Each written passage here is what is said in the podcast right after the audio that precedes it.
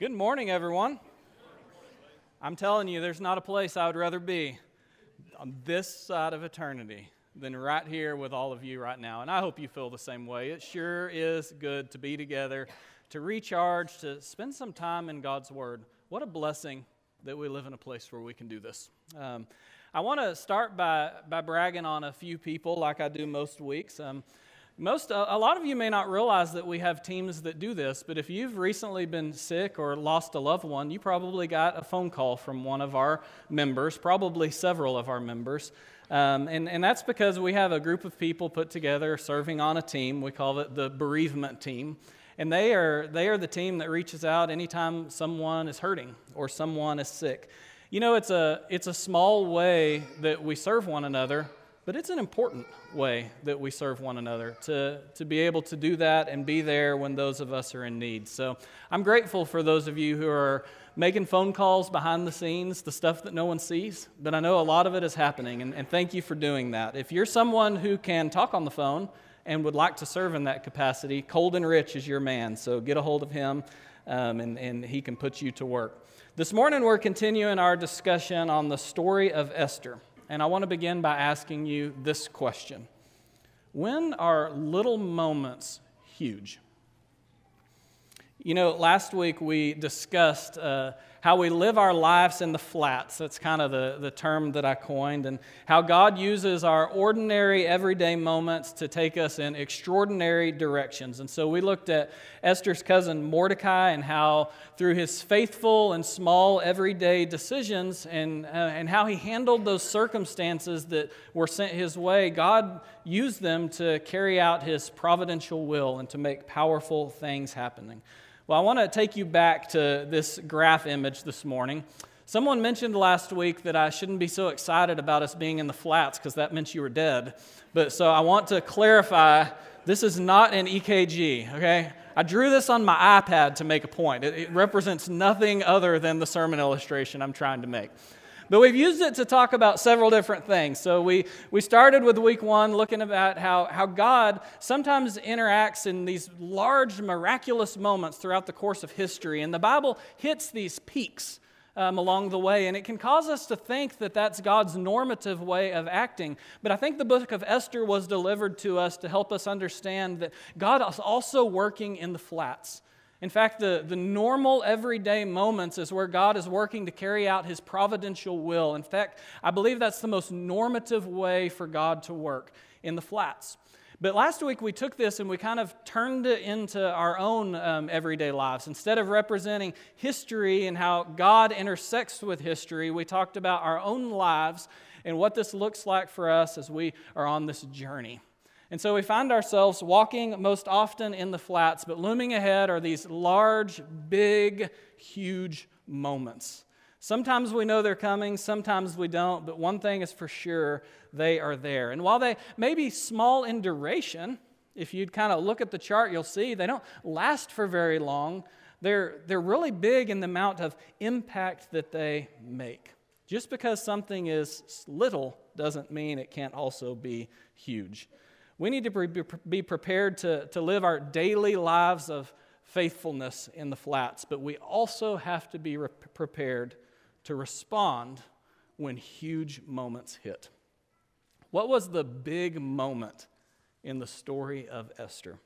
I think we find it beginning in Esther chapter 4. And I want you to turn your Bibles there. Today, I'm not going to have the scriptures on the screen, so y'all are going to have to put in a little extra work and follow along with me. So I want you to go to Esther chapter 4 in your Bibles or on your devices. And while you're turning there, I want to kind of give everyone an update on where we're at. Maybe you're joining us for the first time and the story of Esther is a new one to you. And it's a really interesting story that we find in the Old Testament that tells the, the story of this young, orphaned Jewish girl named Esther. She was living in exile under the reign of King Ahasuerus, king of Persia, and being raised by her cousin Mordecai. Okay? Her cousin Mordecai, who took her in and became this father figure for her. Well, we see that uh, Queen, uh, King Ahasuerus began looking for a new queen and he uses this state sponsored beauty pageant to do so. And Esther is one of the people who is noticed for her beauty, and so she's put in this beauty pageant. I guess you could call it. And, and she's brought to the king, and the text tells us that she won his grace and favor, and he selected her from all of the empire to be his replacement queen. But here's the deal no one knew she was a Jew, she hadn't disclosed that at the moment. So we see the plot line starts to unfold. After being made queen, um, her, her cousin Mordecai gets in a spat with the king's right hand man, Haman. And Haman decides, knowing that Mordecai is a Jew, that it's not just enough to get back at Haman. He's going to wipe the whole Jewish race off the face of the planet. So he convinces the king to pass an edict and he declares this particular one singular day out ahead, the day when they are going to have free reign on the Jews. They're going to wipe them off the face of the planet. They're going to plunder their goods. They're going to kill all of them men, women, and children and get rid of this terrible Jew problem that the kingdom has. Well, you can imagine what it would be like to be a Jew and to hear that edict read to know that there was this day set ahead when everyone was going to be against you. And they're really upset about it. The city of Susa is thrown into confusion, as I can imagine the rest of the empire was as well, as the edict made its way to the far ends of the empire. And when Mordecai hears the news, he puts on sackcloth and he puts on ashes and he goes to the king's gate. He can't go inside the king's courts like he's used to because of what he's wearing. And he mourns at the king's gate for what is about to happen. Well, you can imagine Esther hears wind of this. She doesn't know what's happened yet. She hasn't heard about the edict. And all she sees is her father figure, her cousin Mordecai, with sackcloth and ashes, and she's worried about him. So she sends her messengers um, out to the gate to ask what's going on. Mordecai, Mordecai delivers the news and, and sends them back with a, excuse me, with a full reading of the edict. And, and really, what, what he does is he begs her to use her queen's position to do something about it. Now we see Esther pushes back a little bit. After all, to approach the king was a dangerous thing. There was a law against her just going towards him uninvited. There was a law against her coming into his presence without being invited. So to do so was very risky. But we see Mordecai step in with a bold ask beginning in chapter 4, verse 12. Let's read the text together. And they told Mordecai what Esther had said. Then Mordecai told them to reply to Esther Do not think to yourself that in the king's palace you will escape any more than all the other Jews. For if you keep silent at this time, relief and deliverance will rise for the Jews from another place. But you and your father's house will perish. And who knows whether you have not come to the kingdom for such a time as this? Then Esther told them to reply to Mordecai Go Gather all the Jews to be found in Susa and hold a fast on my behalf. And do not eat or drink for three days, night or day. I and my young women will also fast as you do. Then I will go to the king, though it's against the law. And if I perish, I perish. Mordecai then went away and did everything as Esther had ordered him. On the third day, Esther put on her royal robes and stood in the inner court of the king's palace in front of the king's quarters, while the king was sitting on the royal throne inside the throne room opposite the entrance to the palace. And when the king saw Queen Esther standing in the court, she won favor in his sight. And he held out to Esther the golden scepter that was in his hand. Then Esther approached and, and touched the tip of the scepter, and the king said to her, What is it, Queen Esther? What is your request? It shall be given to you, even to half of my kingdom. Is like a big sigh of relief if you're following along with the story in this moment. I mean, Esther didn't know what was going to happen, and this was a really big moment. She'd gotten this really pointed pep talk from Mordecai, and she had decided pretty much to go big or go home. She literally put her life on the line to stand in front of the king and speak out for her people. Now, I think as I look at this story, we see Esther's big moment kind of hits in two stages or two waves. And, and our big moments don't always look like this, but I think that we can still learn something from what we see. You see, we see first Esther was faced with a decision. She had to first decide whether or not she was going to speak. And then Esther was faced with an action. She had to carry out the decision that she had made. So I want to talk first about Esther's preparation. And I want to talk second about her action. Let's start with preparing for the huge moments. I want to read again Esther 4:16 because I believe all three of these, these points that we're going to make, make can be found in verse 16. Esther is talking to Mordecai and sending this message. She says, Go, gather all the Jews to be found in Susa, and hold a fast on my behalf. Do not eat or drink for three days, night or day. I and my young women will also fast as you do. Then I will go to the king, though it is against the law. And if I perish, I perish. So, what all do we see in this verse? I think the first thing that we see is that it's important is that Esther focused outside of herself. And as we are preparing for our huge moments, we need to do so as well. Where I get this from is, is the beginning of the verse, where Esther says, Hold a fast on my behalf. Do not eat or drink for three days, night or day. I and my young women will also fast as you do. Now, fasting, that's an interesting thing that we don't really give much thought to. Would you all agree? We don't talk a whole lot about fasting, but fasting is found often in Scripture.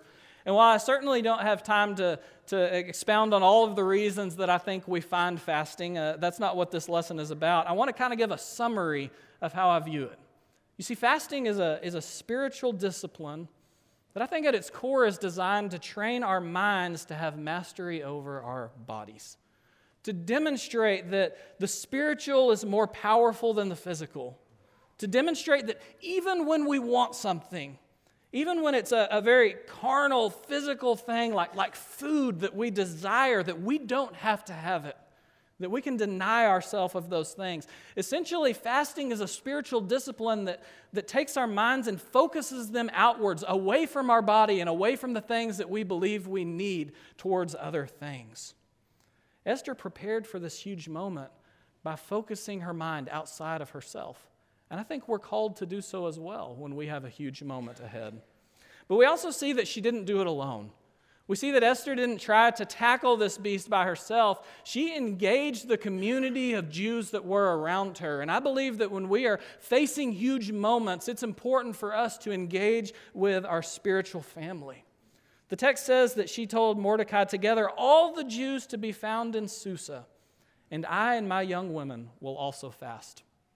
This was something that she wasn't going to do alone. This was something that she was going to do together. And as we look into the New Testament, we'd see that this is the pattern over and over again that's asked of believers. It's important. This isn't just something we do. This isn't just a box that we check. We don't just show up to sit in a pew and to listen to some guy attempts to preach. What we're doing here is much more involved than that. We're part of a community and we're meant to engage with one another. Galatians 6 2 tells us, Bear one another's burdens and so fulfill the law of Christ. We see the pattern emerging in Acts. In Acts chapter 2, 44, right after the church was formed and we have these thousands of believers being baptized, we read about the community that they formed where they shared everything and they spent time together and they ate together. And the text says, All who believed were together and had all things in common. Later on in Acts chapter 4, we read this powerful story where Peter and John were thrown into jail. And when they were released in the middle of the night, they went to their brothers and sisters who were all gathered together. And what did they do? They prayed. Together, they prayed and they prayed. They, they prayed for strength in the days ahead because they knew that persecution was coming. And they knew that they were going to need strength. And in Acts 4.31, we read, And when they had prayed, the place in which they were gathered together was shaken, and they were filled with the Holy Spirit and continued to speak the word of God with boldness. What I see is a pattern of believers relying on one another when the big moments hit. we also see that Esther had developed this habit of placing others above herself, loving, loving others more than herself. At the very end of verse 16, Esther says, If I perish, I perish. Now, that can seem very similar at first glance to my first point.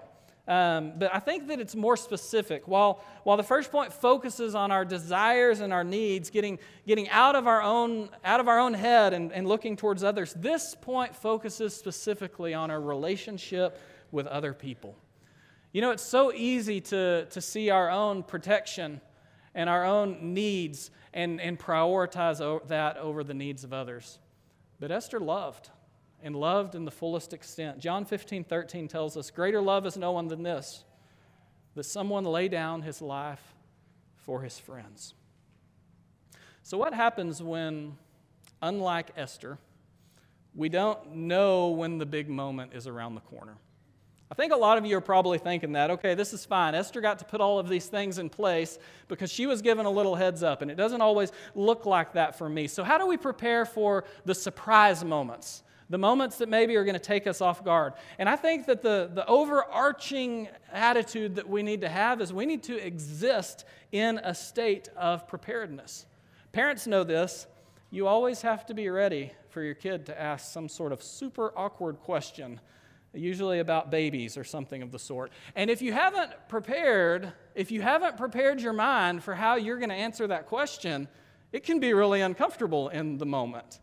But if you have given some thought to it, while you may still struggle with your answer, um, you can answer in a way that's, that's good and that honors things. In 1 Peter 3.15, we're told this. But in your hearts, honor Christ the Lord as holy, always being prepared to make a defense to anyone who asks you for a reason for the hope that is in you. Yet do it with gentleness and respect. So, what does it look like to be prepared, to always be prepared to make a defense? And I think we can take our cues from what we just learned about Esther. The first thing that we have to do is we have to train our bodies for self control. 1 Corinthians 9, 24 through 27 says, Do you not know that in a race all runners run, but only one receives the prize? So run that you may obtain it. Every athlete exercises self control in all things. They do it to receive a perishable wreath, but we an imperishable. So I do not run aimlessly. I do not box as one beating the air, but I discipline my body and I keep it under control, lest after preaching to others, I myself should be disqualified. We train our bodies for self control. We, we don't just draw on community when we have a big moment arising. We live in habitual community. We make this a pattern of our everyday lives. Hebrews 10 24 through 25 says, Let us consider how to stir one another to love and good deeds, not neglecting meeting together, as is the habit of some, but encouraging one another, and all the more as you see the day drawing near. It's so important that we train ourselves by living in community. And finally, we train our hearts towards love. Romans 13, 8 through 11 reads, Owe no one anything except to love each other, for the one who loves another has fulfilled the law. For the commandments, you shall not commit adultery, you shall not murder, you shall not steal, you shall not covet, and any other commandment are summed up in this word you shall love your neighbor as yourself. Love does no wrong to a neighbor. Therefore, love is the fulfilling of the law. Besides this, you know the time that the hour has come for you to wake from sleep, for salvation is nearer to us now than when we first believed. Note here what we see. We see first this call to love and, and understanding that, that this manifests itself in how we treat one another. And then we see an encouragement that a big moment is around the corner. You see, I, I, believe this is essentially where this week's lesson ties in with what we learned last week. We prepare for big moments in the flats. Through daily faithfulness, we train our minds and our hearts, and, and, and we live in a way that places us in community with others so that we exist in a state of preparedness for these surprise moments. So, what do we do when the moments hit? Well, let's look at Esther 5 1 through 8 and see what happens during our huge moments. Um, if you think back before we read this on what happened to Queen Vashti at the beginning, um, this was certainly a risky move for Esther. You know, we know that it was against the law for her to approach the king the way that she did. The text says it.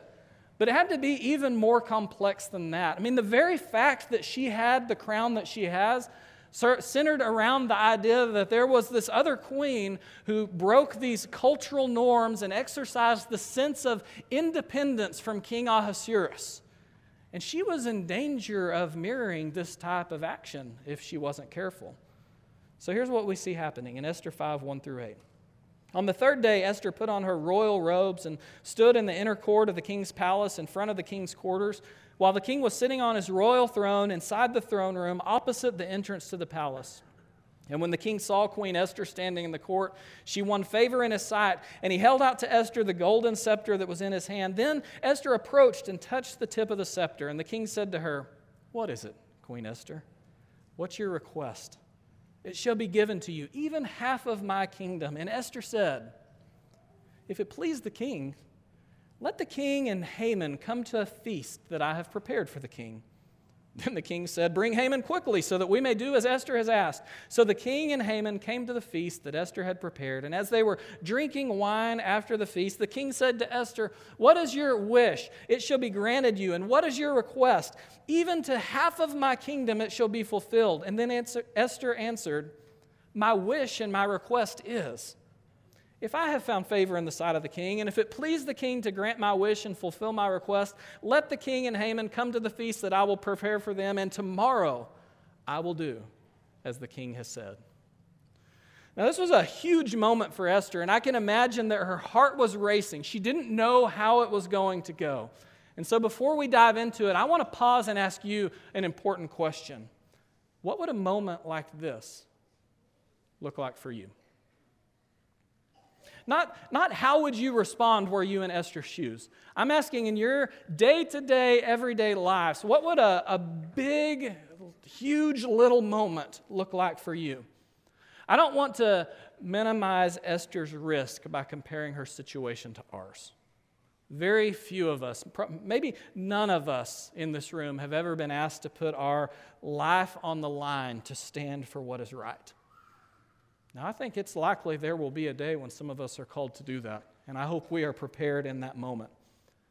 But just because the risk that we face daily are maybe less than that of Esther doesn't mean that we can't talk about them. So, what would a big moment look like for you?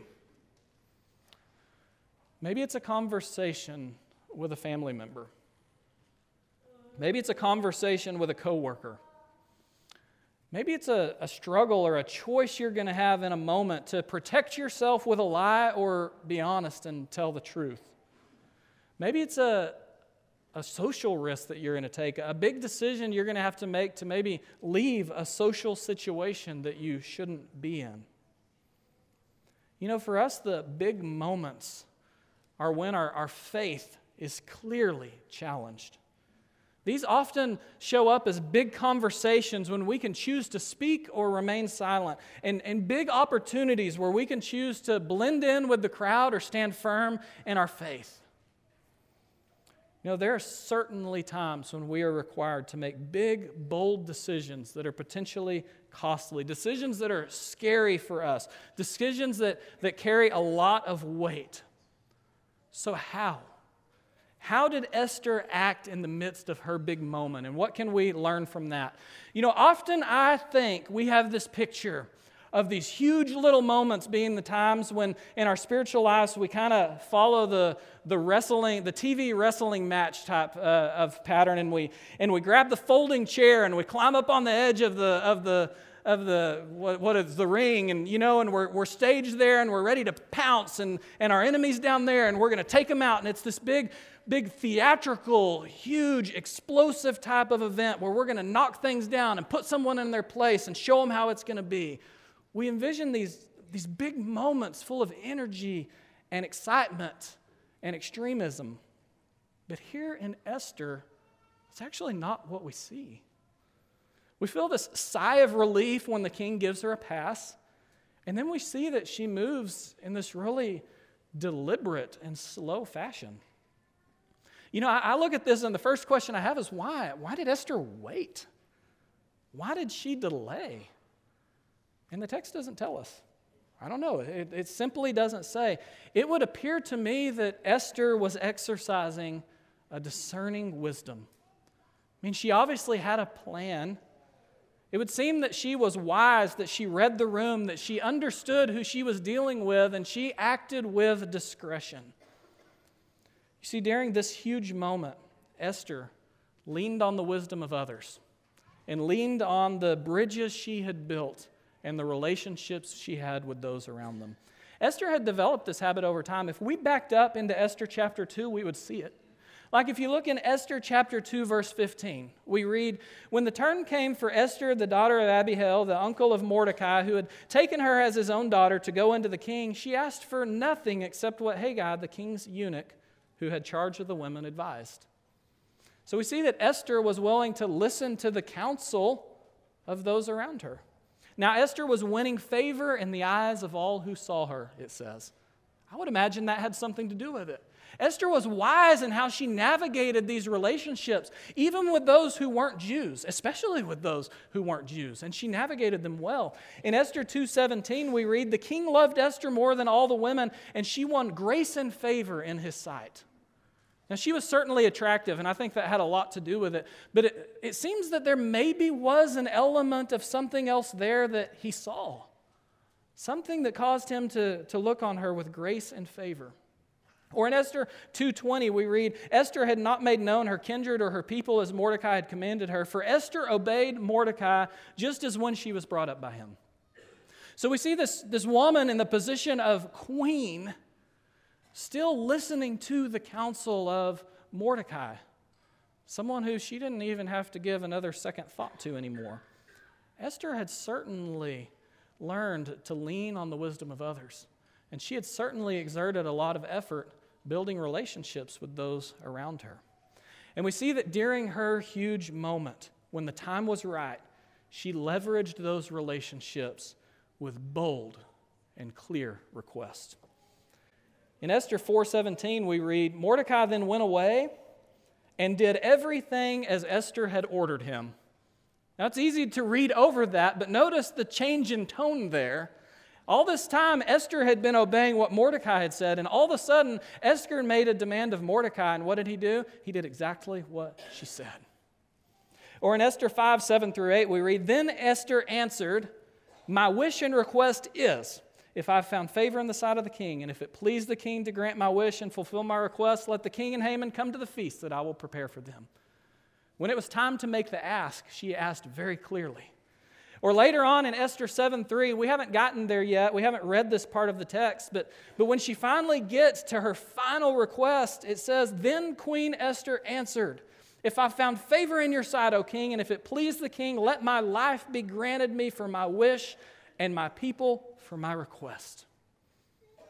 You know, we often think our, our moment is a turning of the tables in the temple moment and a, and a cutting off of the high priest ear moment, but I'm not sure that's the type of big moments we should be looking for. We've already read 1 Peter 3:15 where the text tells us to give our defense with gentleness and respect.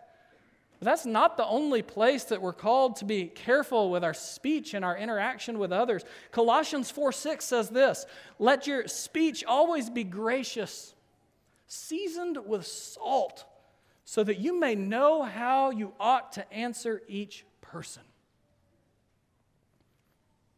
I believe Esther is a wonderful role model for us. She shows us what it looks like to be prepared to have wisdom and discretion, eh, to have clear and concise speech, self control and restraint, and, and to understand the importance of timing, knowing when it's necessary and helpful to speak and when it's not.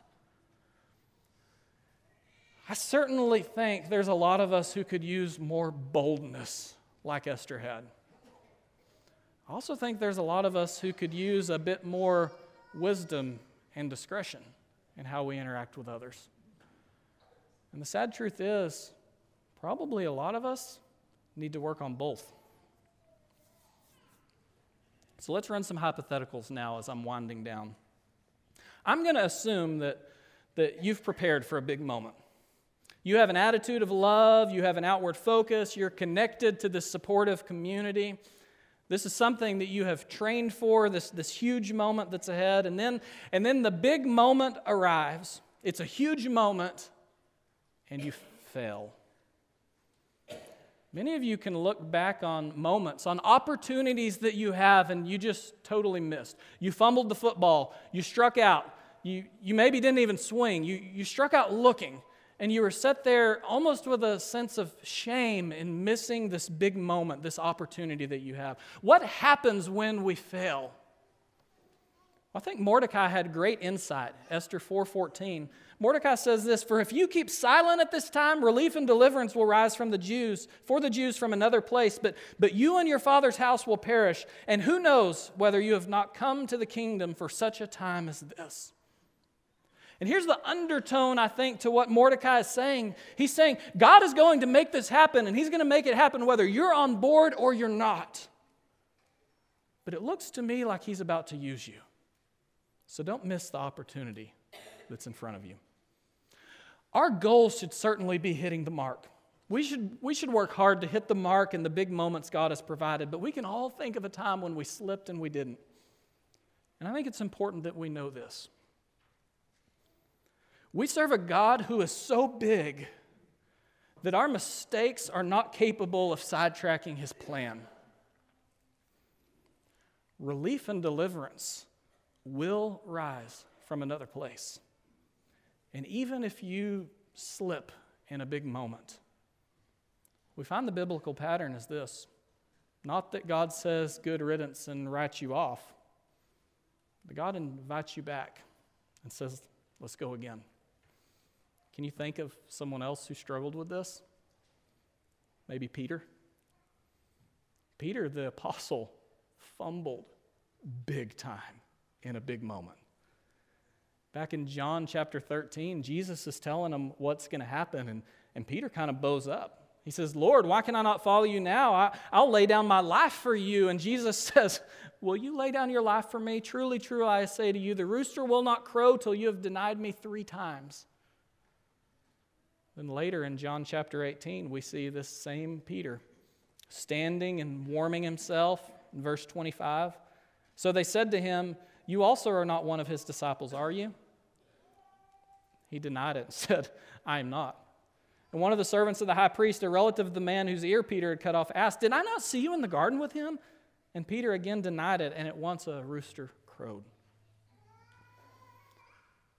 Peter missed. Peter struck out, and he didn't even swing. And to be honest, Peter was devastated by this. Peter, Peter went back to fishing.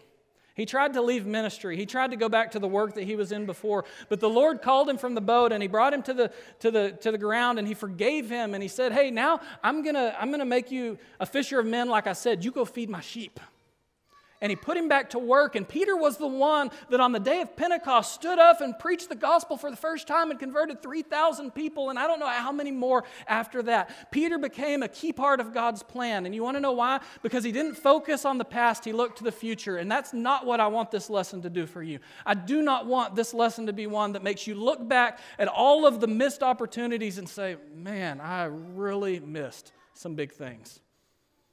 Maybe you did. I've missed some big things too. But this lesson is about looking forward. This lesson is about looking ahead to the moments that are ahead and preparing ourselves for them and asking ourselves, how can I be more prepared for the next one? Am I ready? Are you ready for the huge moments? Because there are more ahead. Just like Esther, we need to be focused on the outward instead of the inward. We need to be supported by a Christian community we need to work to be sure we're motivated by genuine love for other human beings, ready to speak boldly while carrying ourselves with wisdom and discretion. Never before have more people been given more opportunity to have a voice than this time in history. We need to be prepared to use this voice to speak boldly for the truth to use our influence and our position for good, to speak on behalf of those who can't speak for themselves, to step up to the plate for the moments that God sends our way. Ephesians 2:10 says, "We are his workmanship, created in Christ Jesus for good works which God prepared beforehand that we should walk in them." You are his workmanship. And God has certainly prepared big moments for you. Big opportunities are ahead, and they're just for you. And my question is are you ready? May you watch and listen and love this week. I want to extend two invitations as I'm wrapping up. The first is this I want to invite you back this evening. We're going to begin a new series from the Psalms called Rhythms of Life. We're going to follow through five different Psalms through different seasons of life and see how they speak to us in different ways at different times. So I'm excited about that, and I would like for you to join us. Secondly, I would like to invite you to share with us your struggles. You know, if you're thinking about baptism, if you're thinking about membership, if you're thinking about Bible study or struggling in your Christian walk, we want you to know that we want to help. You know, oftentimes I think we present the invitation as if this is the one and only time you can come forward and get help, and that is not true. We have our phone number posted everywhere, and if you need private help we are there for you and we want you to take advantage of that. But we also have this time set aside where we are ready collectively as a, as a family to pray for you, to love on you, and to give you the things that you need. So if you have a need, we invite you to come forward as we stand and as we sing.